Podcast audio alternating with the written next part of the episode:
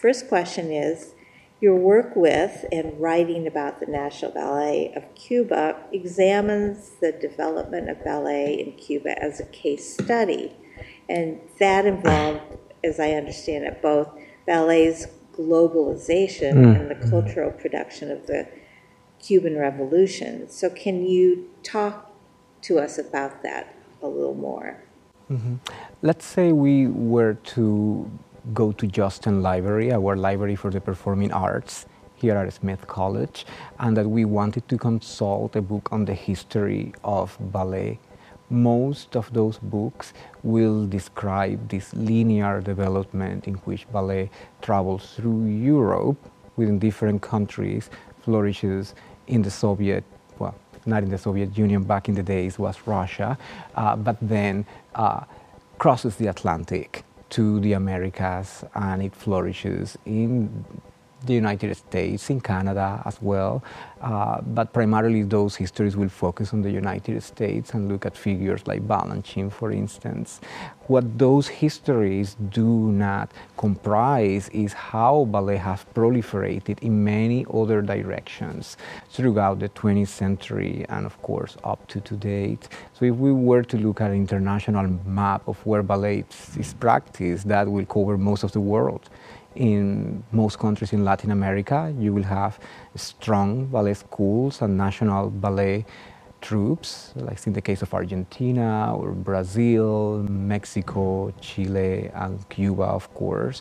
And then if we look at other sides of the world, such as uh, Asia, we'll see a huge proliferation of ballet in countries like China, the Philippines, Japan, South Korea. So with the research that I do on the National Ballet of Cuba, I want to shine a light on how ballet has become truly an international dance form and hopefully push our analysis, our scholarly analysis of this genre beyond that Eurocentric model or Anglocentric model that has prioritized the study of ballet in Europe and in the United States.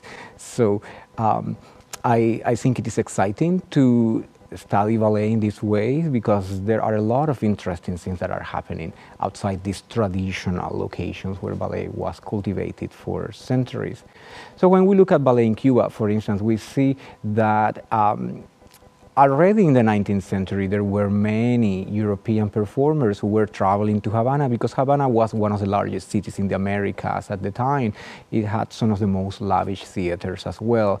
So these were dancers that would come to tour in the United States, and because they were already on this side of the Atlantic, they will continue to Cuba. It is not until the beginning of the 20th century that Cuba starts to develop its own ballet. It happens because a Russian dancer got stranded in Mexico. The company with which he was traveling ran out of funds, and then from Mexico he went to Cuba and he found a welcoming group of people who wanted to start a school of ballet uh, in Havana, uh, this was at the Pro Arte Musical Society, and this was schools for the um, the daughters of the moneyed classes in Havana. So that's the situation for several decades. And we don't really see a boom of ballet in Cuba until 1959 when the revolution takes power and Batista is overthrown. Before that, a few important figures have come out of the pre-revolutionary period in Cuban ballet, and those were the Alonsos, Alicia Alonso, who was a prima ballerina with Ballet Theatre in New York and with Le Ballet Russe de Monte Carlo, a company that toured all over the United States. And then we have the Alonso brothers, Fernando, who uh, had been a professional dancer too in the United States, but became a very strong teacher. And the other brother, Alberto Alonso, who also had sustained an international career and became known as a choreographer. So we have this trio of very important figures a prima ballerina, a teacher, and a choreographer, and that is the foundation for developing a new company when the revolution decides to fund ballet after 1959. A lot of people usually think that ballet has been a Soviet importation in Cuba in the context of the Eastern Bloc, of which Cuba was a member. Uh, but that is not the case. Uh, these dancers who were practicing ballet in Cuba before the revolution, they uh, had already manifested a desire to popularize this dance form in Cuba, and they had created a company. And this company that was called the Ballet de Cuba in the 1960s uh, engage, engages in a conflict with the dictatorship of Batista, with the regime of Batista, and therefore there is a political situation that already begins to align ballet dancers with those rebels who were in the army, uh, who were in the mountains fighting Batista. So by the time they uh, toppled Batista, there was a pre-existing political alliance between many artists, and among those artists, ballet dancers, and these revolutionaries who come into the city. So uh, a number of transformations start to happen after that moment. One is that for the government, uh, part of the cultural program of the revolution is to make the arts accessible to the masses. It's part of an educational program that promotes accessibility and equal opportunities for everybody. Um, and um, we see that uh, the government offers funds to the company. The, uh, the company becomes institu- institutionalized as the National Ballet of Cuba, and the government also support the development of a national network of ballet schools, which of course are going to provide the human material with which this company can operate. A number of situations have to be resolved when you take a dance form as ballet and you put it in the context of the Cuban Revolution because there is not necessarily a seamless connection between ballet and communism, although we think of it as a natural alliance because of the example of the Soviet Union. But uh, in the case of ballet in Cuba, for instance, you have to wonder what's going to happen with this dance form that before the revolution followed an elitist model. It was um, perform for the people who could afford going to the opera house to see ballet. And now you are in a new context in which the revolution is pushing for accessibility to the art. So something happens is what I call the proletarianization of ballet.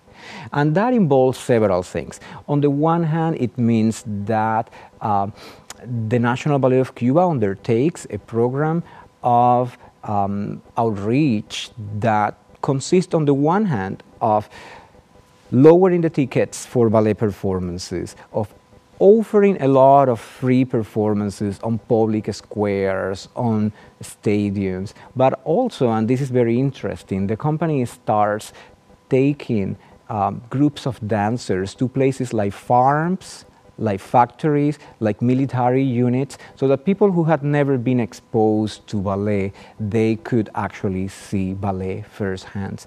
And those were very powerful outreach initiatives.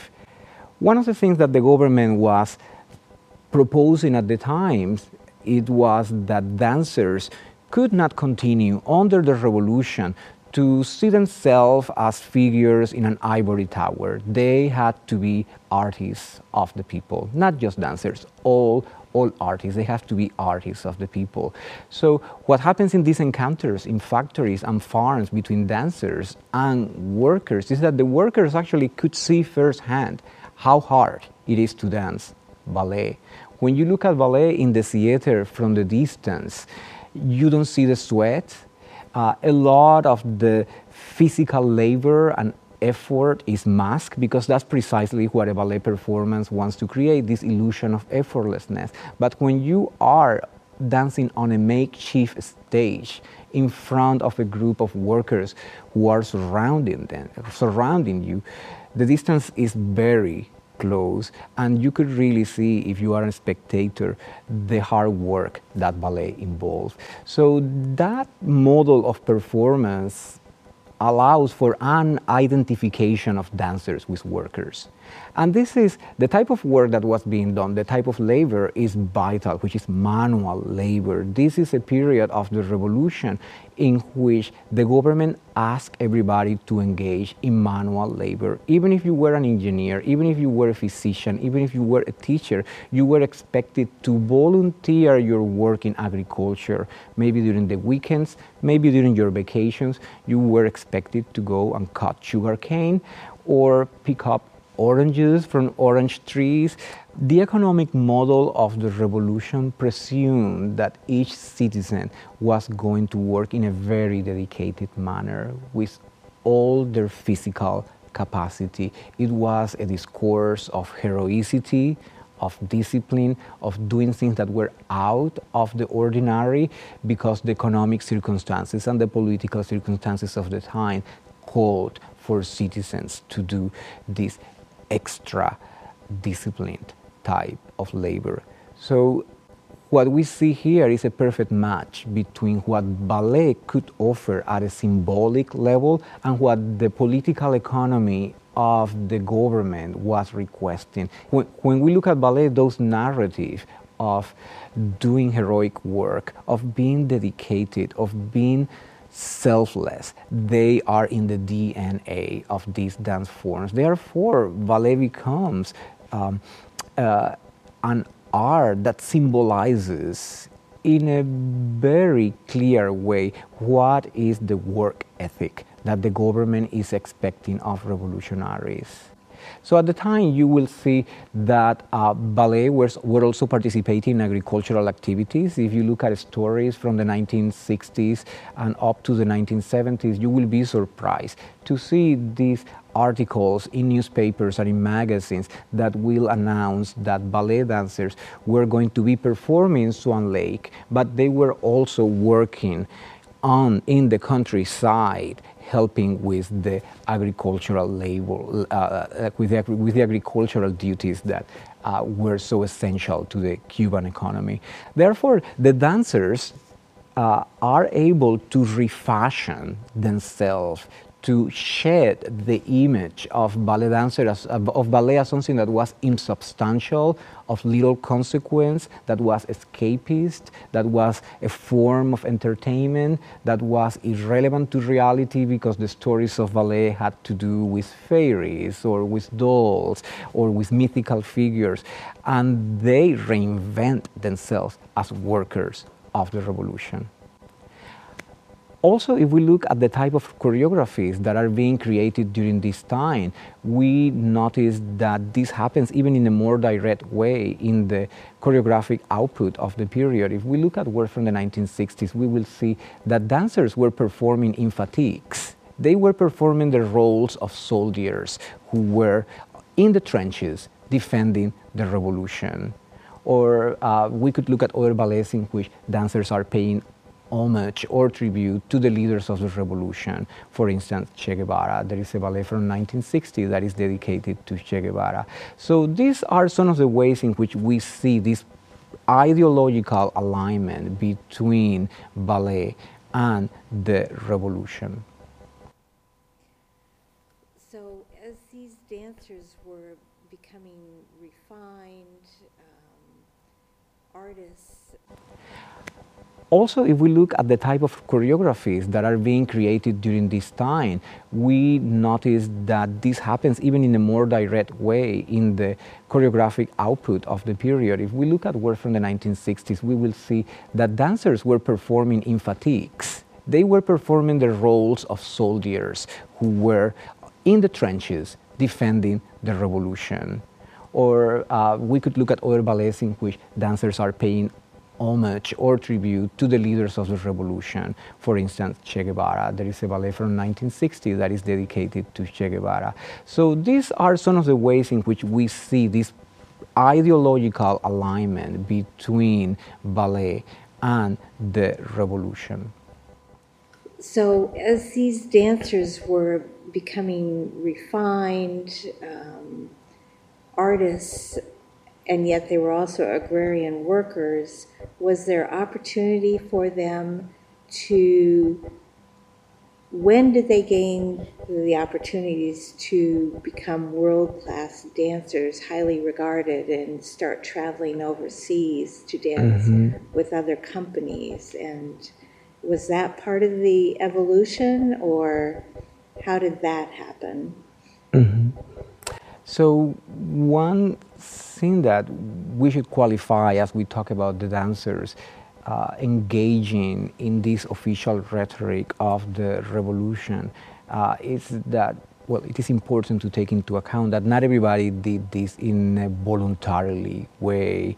The type of work that the government was asking from the Cubans at the time uh, was very taxing, and depending on your political sympathies, you could do it uh, with a lot of enthusiasm, or maybe you did it because you didn't have any other choice. It had become compulsory. So the, the, the interviews that I have done of dancers, they reveal a whole spectrum of political attitudes toward this type of labor. But regardless of whether dancers were going to the fields and enjoying it or not, and some of them were, some of them weren't, they become a symbol of this hard work because what the press reflects is their participation in these activities.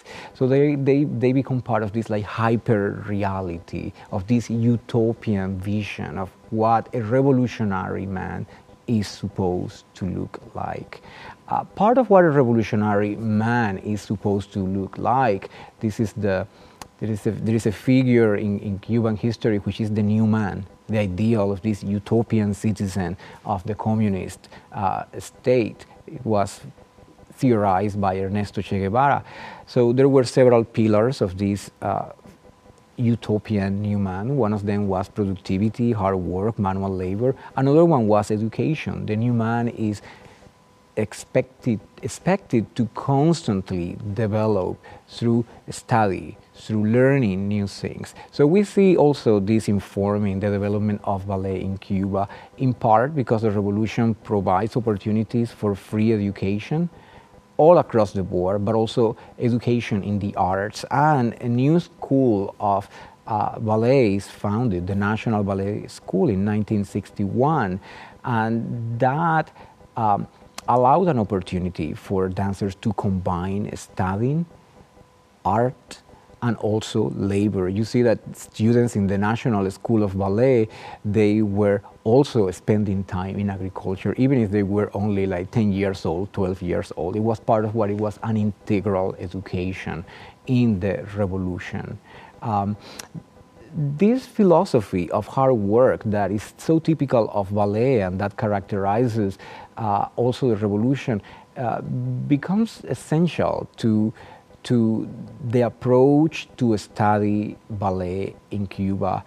Uh, you start seeing testimonials in the press when the company traveled international internationally that uh, reflected the, what, what some of these critics or journalists uh, called the fanaticism of Cuban ballet dancers, that they were working hard all the time. So there is a, a drive toward perfectionism that also becomes part of the philosophy of ballet in Cuba. And as a result of that, we see the, uh, that a development in, in technique, uh, a development in artistry that had not been seen before. Obviously, the revolution is instrumental in making, in making this happening because it creates the infrastructure for the study of ballet.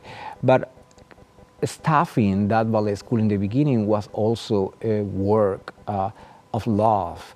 It was um, done by uh, a number of young ballerinas at the time who were charged with the responsibility of teaching these new students. What happened is that the revolution creates a school. So all of a sudden, uh, the people who were going to run this school first, they had to find who were going to be the students. So there are auditions all over the country. It becomes particularly challenging to find boys, as you could probably imagine. Uh, the other problem is then that you have to find the teachers because there were not enough teachers in Cuba. And those teachers are going to be the same professional dancers who were uh, working in the National Ballet of Cuba. So these were people that through a number of years, they will have dual careers. They will start very early in the morning teaching classes in the National School of Ballet, and then a boss will come and take them and to the to the headquarters of the company so that they could proceed their day with rehearsals and performances, and sometimes they will not go home until very late because they had performances and next day they had a right to be in the school so it's all part of a massive effort uh, uh, toward development ballet in cuba well let's jump ahead now to mm. current relations mm-hmm. now that the us cuba relations have been normalized more or less since Obama issued his executive directory last fall. Mm-hmm. Um, what has changed for the ballet company, or its mm-hmm. direction, or its performances, or or is has nothing changed? Mm-hmm. With the new uh, migratory situations between the U.S. and Cuba um, we see once again that ballet becomes an arena in which the conflicts between the two countries or the new alliances that are being created are being played out. Uh, early in the revolution, the ballet company is banned from coming to the United States. Alicia Alonso, Fernando Alonso, they are told that they cannot get visas to come to perform in the United States because they were perceived as supporters of the revolution. This was during the era in the 1960s, like following McCarthyism during the uh, during the Cold War. So these dancers are prevented to coming to the US. They tour all over the world. They tour a lot in the Soviet Union, in, the, in Eastern Germany, in China. Uh, they tour over uh, Western Europe and also in Latin America and Asia and even Africa. But for a number of years, they cannot come to the US. The company performs in the United States for the first time in 1978 as a direct result of the rapprochement between Cuba and the United States during the, um, during the administration of Jimmy Carter. Uh, but as you know, uh, since then, there have been different administrations in the United States. The, their policies toward Cuba uh, has fluctuated from more openness to uh, more stringent policies uh, in connection to the embargo. So the ability of the company to perform in the U.S. has always been mediated by this uh, issue of the diplomatic relationship. So the company has been here many times, but sometimes uh, three or four years may go by without uh, the, the National Ballet Company performing in the United States when we look at um, when we look at ballet companies in the United States, if you look at the cast, you will realize that there are Cubans in most of the uh, ballet companies in the United States. This, on the one hand, speaks to the very high level of Cuban dancers. The, the School of Ballet in Cuba is rated among the best in the world next to those in New York or London or Paris or Moscow or St. Petersburg. That's the quality of the school. So these dancers are on very high demand. And since the 1990s, with the economic crisis in Cuba, there has been uh, a great motivation for dancers to leave the country, which is, first of all, to try to find a better life somewhere else uh, due to the challenges of daily life in Cuba in an economic sense. And they know that they could get better salaries if they get uh, a job in a company in Europe or the United States. So there has been uh, a steady migration of Cuban dancers toward the United States because there has not been official channels for Cuban dancers to travel here, let's say with, uh, with a contract directly from Havana. A few have done that, but only a few uh, the majority of the dancers, what they have been doing is defecting. They will take advantage of tours of the company either to the United States or to Canada or Mexico or to Spain, and then they defect and they find a way into the US. Now, this is going to become more difficult because last December, before leaving the White House, President Obama ended one of the migratory policies with Cuba that had allowed Cubans to actually come to the US border and request political asylum. And those requests for political asylum, asylum were, were seldom questioned. Now there is going to be more questioning of these requests. Therefore, a dancer coming from Mexico or from Canada trying to arrive to the United States is not going to have it as easy as they uh, were until only a few weeks ago. So it's impossible to see what's going to happen. On the other hand, the opening of the relationships between the two companies already have created great opportunities in the area of artistic ex- collaboration and exchanges in dance, and not necessarily in ballet. Uh, the ballet company is so huge that to move that company from one country to another one is very costly. But we are seeing a number of other smaller initiatives, like, for instance, the company Malpaso, who performed recently at Jacob's Pillow and has been touring all over the United States since the last couple of in the last couple of years. The company really operates on a transnational model.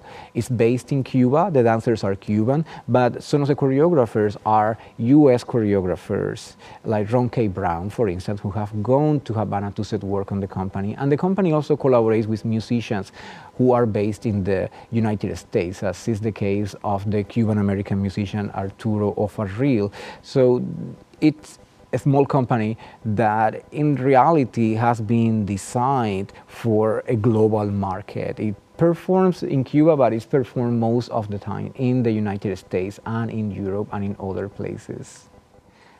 So the relationships between the ballet and the revolution are not always smooth. And one point of contention is the issue of machismo and how it intersects the prejudices about male participation in ballet.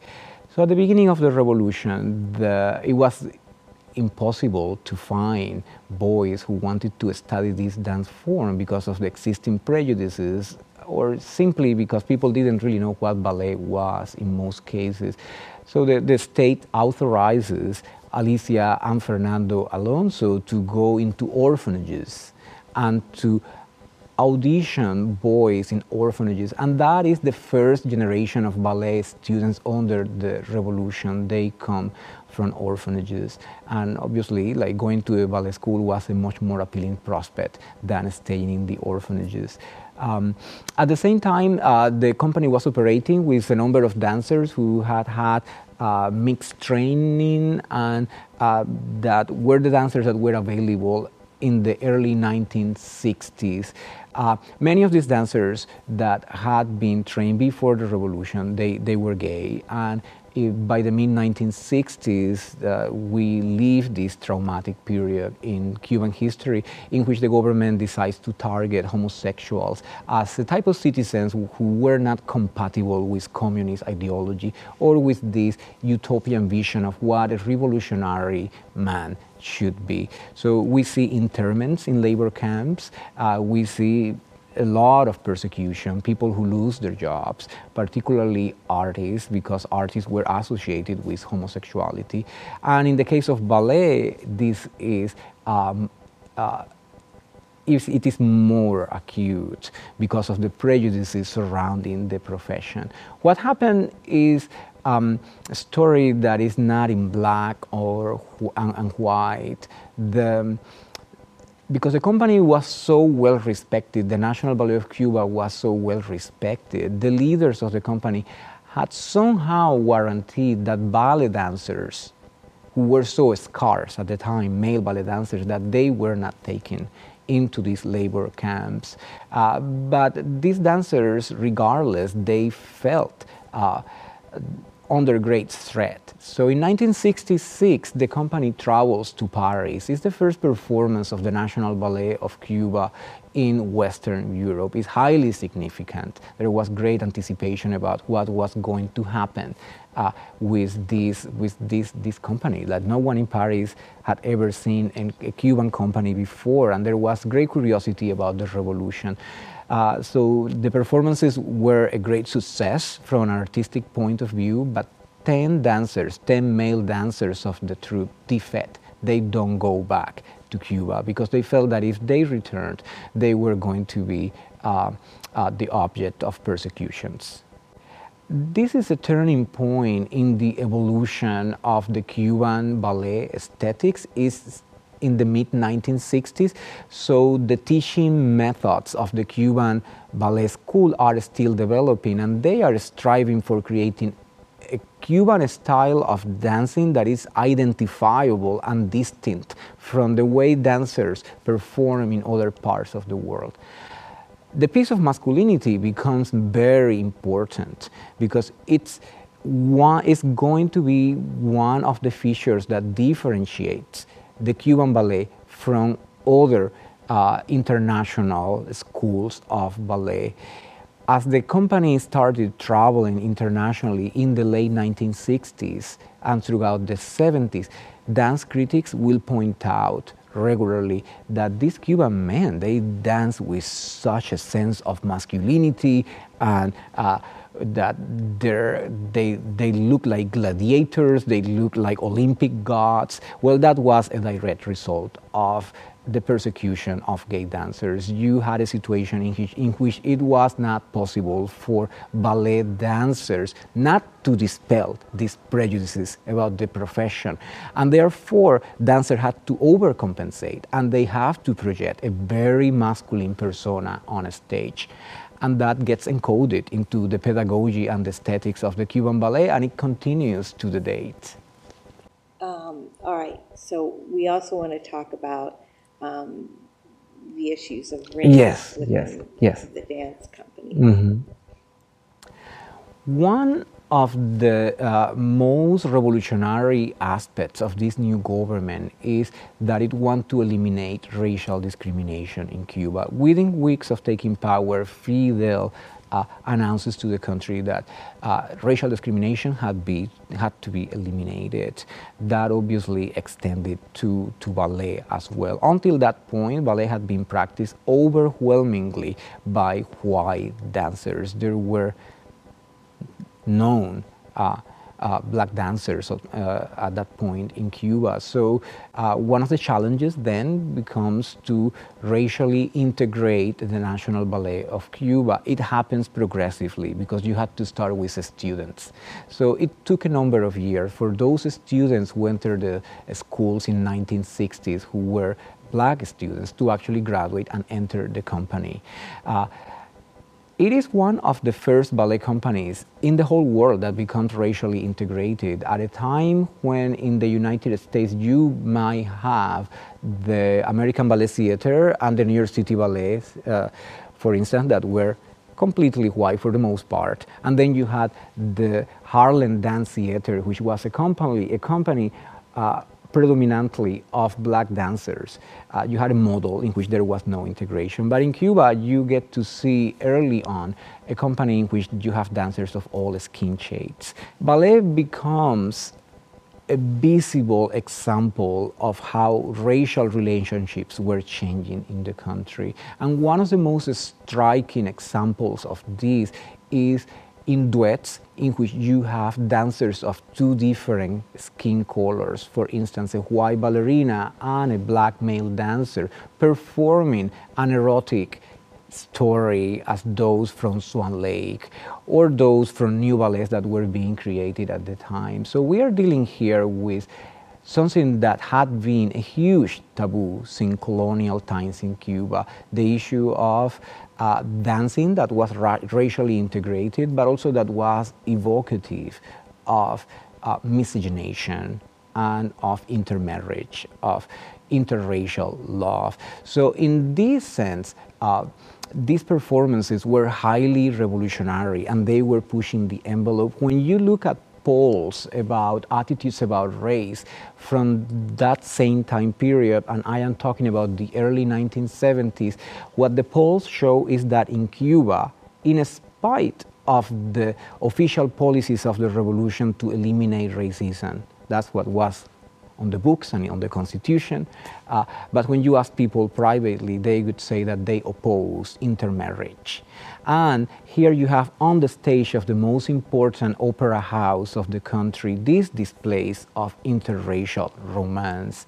So it is significant that ballet was able to achieve this. Of course, uh, there were many other ways in which racism was not overcome in Cuba during this period, and those were also reflected in ballet. One, one instance, for instance, that continues to be a debatable point until today is the fact that black male dancers were able to move up through the ranks of the company, but black ballerinas, not so much. There were not as many black ballerinas in the ensemble, and to this day, there has not been a principal dancer in the National Ballet of Cuba who has been a black female dancer. So obviously, there is still a barrier there. I think that what we see is how. Uh, there is a clash between, on the one hand, this drive to racially integrate ballet, but on the other hand, we're also seeing this uh, the conservatism of a dance genre in which the ideas of beauty are still modeled by uh, European images of swans, of fairies, of princesses that correspond with an ideal of whiteness. So that has not been resolved yet. Uh, but there is ongoing discussion of these issues in Cuba, so we will see in which direction we are moving. And of course, it is long overdue that the company diversifies not only at the lower ranks, but all, to, uh, all the way to the upper ranks, and both in the case of men and women.